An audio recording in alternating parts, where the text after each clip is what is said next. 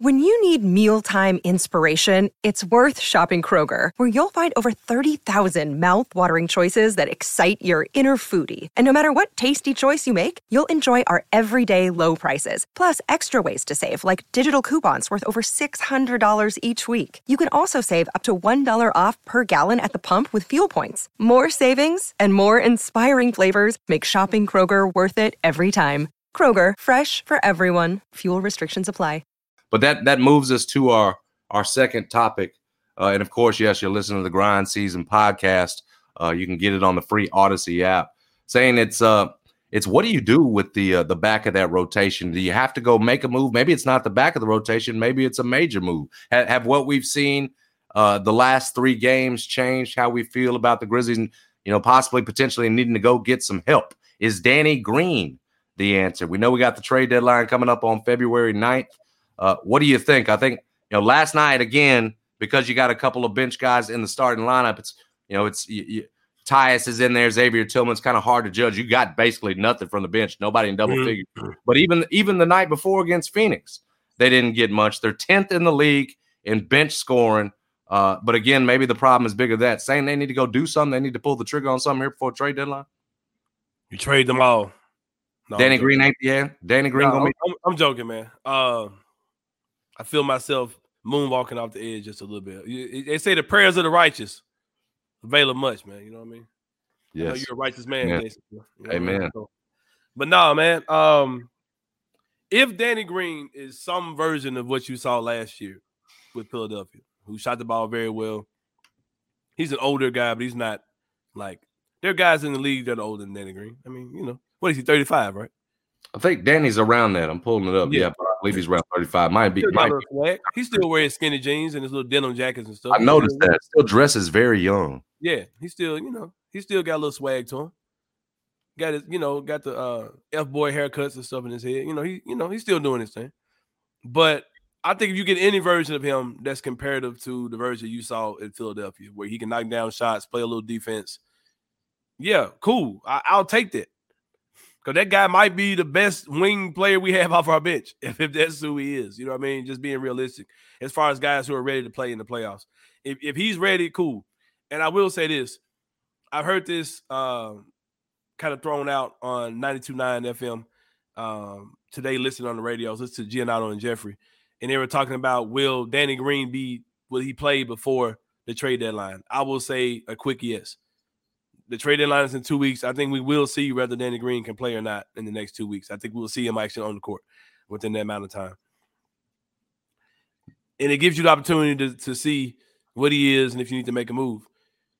And if you need to make a move, I think they need to be realistic with themselves and make a move. Like, like I just said, Sacramento added guys over the summer. You added Malik Monk, who was on crack. That's not a joke. Like Malik Monk was on crack. I don't know. It might not have been crack. He was on some drug. Might have been crack-ish. But you add they added freaking Malik Monk this offseason. They added Hooter, Herder, him, a shooter. They added somebody else too. They picked up somebody else that can shoot the ball too. But I'm just saying, bro, like yeah, uh, Lyles, like, Lyles last yeah, night. Yeah, added your boy Lyles. Like th- that team made simple moves, didn't really give up a lot to get these guys. They got Monk and free agency. Want to say they traded like maybe a first round pick or something to get Huerter. I mean, come on, bro. It's like you can't if you if you see that you have a problem in a certain area, you're just not going to address it. This isn't this isn't uh, Professor X's Academy of Extraordinary uh, Children. Like I know uh, the development thing is cool, but you got to be ready to like this is there is a championship in sight with this team. The West, the Western Conference is not good to the point where you could just well, we're just gonna sit this one out and wait till it's our turn. No, our, our turn could very well be this year. There, there's not a team in the West. Shout out to Ja Morant that I'm tripping about, that I'm worried about. I think that this team gets the plays it to its potential. They can beat anybody in the West, anybody in the NBA. They're that talented. But I don't think this is the year But you could just sit back like, well, we're just focusing on development and and consistently seeing improvement. No, man, we can win a championship this year. And I think that if you if Danny Green isn't the answer, and you see that there are issues, you need to make a deal at, at the deadline. You can't be arrogant to the point where you think that this is a finished product because it's not. A deal that would involve what though, Sam? What what are you willing to give up? Here's my thing. If it takes a first round pick to put to give yourself a super solid wing player that can knock down some shots, maybe play some defense, give you some scoring, I'm down with it. Dead and whatever make the numbers work off the bench, whether that's a Konchar Tillman, one of your young guys, whatever it takes to get a Malik Beasley, to get an Alec Burks, whatever it takes to get one of those guys. You need something, man. And I know but that you're talking about. I just want to make sure you're talking about edge work pieces and not throwing uh, Dillon Brooks in, or on an expiring contract in a deal. Oh, I would now on something bigger. At this point, now. now you would throw, you would put Dillon Brooks in there. Now, if if Toronto calls me about my boy OG Anunoby, if it was something bigger, yeah, I would trade. I would trade, uh, and I think I honestly think you could get in a perfect world if we're playing a video game where personalities and attitudes and chemistry don't matter. I would trade.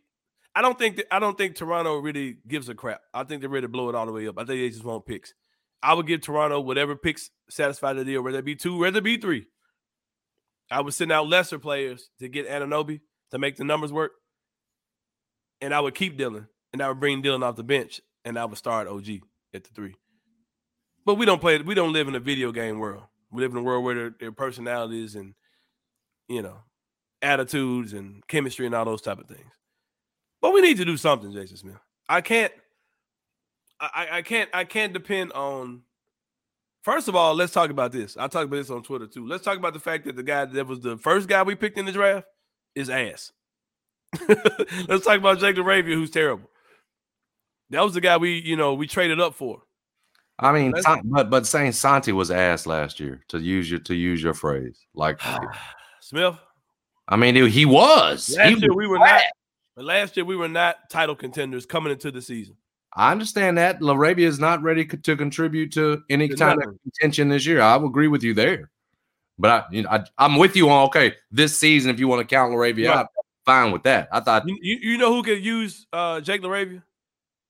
Penny. Hardaway. He'd probably be outstanding in the, Penny, in the Memphis Tiger offense because boy, he can shoot it in theory. Well, that's what they say. Yeah, he can shoot it in theory. I tell you, but no, man, like that guy's not good.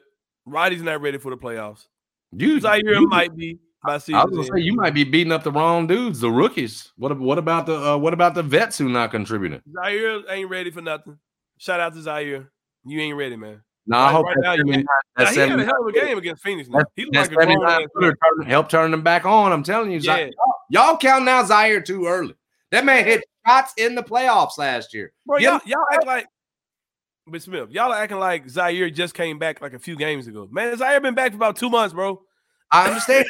you look at the last two weeks, it's picked up. I don't have the numbers right in front of me, but you could tell by feel. And oh, yeah, the Phoenix game he went off. Phoenix game he went off. He did, man, and, and, and, I'm telling you, it's it's there. He just needs more minutes yeah. and everything. I, I'm not telling you Ziaire is all of a sudden going to turn out to be a hit with that pick. Like you spent, yeah. you you know, you spent to get him. That said, um, no, I think I, I I'm I, you can't bank on him consistently right now. You can't trust him. I, I will completely agree with you there.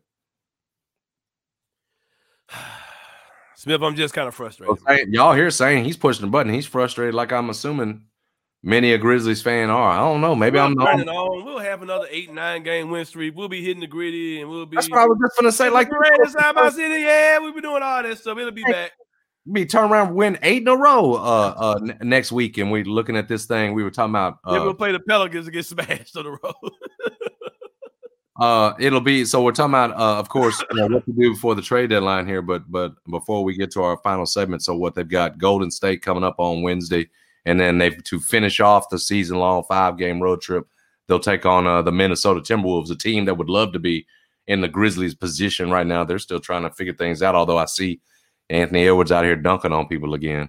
Uh, still can't figure them out.